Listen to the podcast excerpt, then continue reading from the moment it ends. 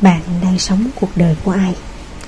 Có bao giờ bạn đứng trước những câu hỏi khó xử như là chọn ngành theo bố mẹ tư vấn hay theo đam mê?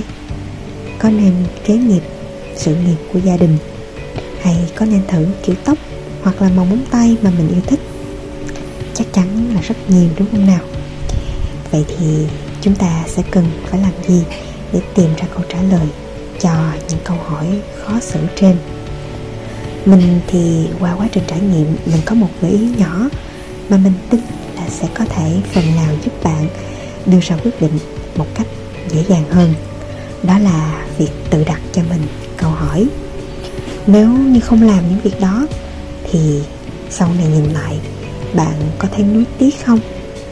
Ví dụ mình đã từng hỏi những câu hỏi đó khi mà mình quyết định cân nhắc là có đi niềng răng hay không hoặc là thử một công việc hoàn toàn mới hoặc là đi du lịch đến một nơi nào đó mới. Nếu câu trả lời là có và hậu quả tệ nhất mà việc mình làm uh, có thể gây ra cũng không có gì nghiêm trọng thì mình khuyên là các bạn hãy mạnh dạn tiến lên với quyết định của mình. Đó là cách mà mình nghe theo cả con tim và lý trí bởi vì đơn giản mình nghĩ là mỗi chúng ta chỉ sống có một lần.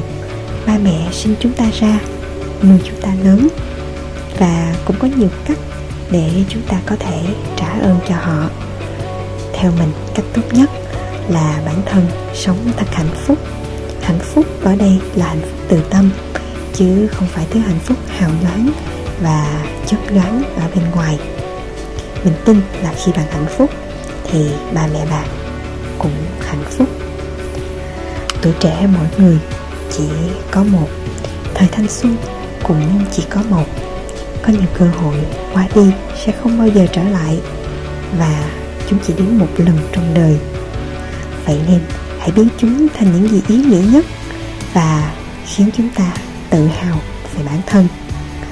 Và mình tin là à, lúc đó thì người thân và ba mẹ của bạn cũng sẽ tự hào về bạn đừng cố gắng chấp phá giấc mơ của một ai khác. Để rồi sau này chúng ta lại bắt con cái của mình viết tiếp giấc mơ mà ba mẹ chúng còn gian dở. Thay vào đó, hãy tự tin với quyết định của mình. Hãy sống thật trọn vẹn và đầy trách nhiệm với cuộc sống của mình. Ở đây mình nhấn mạnh là trách nhiệm nhé.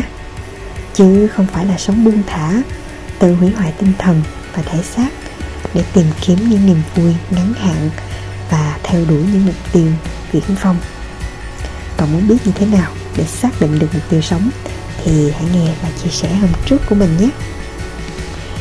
Mình đã nghe đâu đó câu nói mà từ rất lâu và mình rất tâm đắc, đó là chúng ta chỉ tiếc nuối vì những việc mà mình đã không làm, chỉ ít khi tiếc nuối vì những việc mà mình đã làm. Giống như quyết định mình chia sẻ kênh podcast này quả thật có rất nhiều điều khiến mình đắn đo và lo lắng. Nhưng có một điều mình chắc chắn là nếu không làm theo những gì mà trái tim mình thúc giục thì mình sẽ cảm thấy rất là hối tiếc. Đương nhiên là trong mỗi tình huống thì chúng ta sẽ cần phải có những cách xử lý khéo léo và những sự lựa chọn khác nhau. Tuy nhiên ở đây à, chỉ là những cái gợi ý nho nhỏ giúp bạn có thể gỡ được cái nút thắt. Đâu là điều quan trọng nhất mà bạn cần làm? À, ví dụ có những tình huống như là à, ba mẹ có thể bắt bạn về làm cho công ty của gia đình. Bạn không thích làm thì có thể từ chối và sau đó nghĩ cách để thuyết phục ba mẹ hoặc thuê nhân công từ bên ngoài và mình kiểm soát từ xa.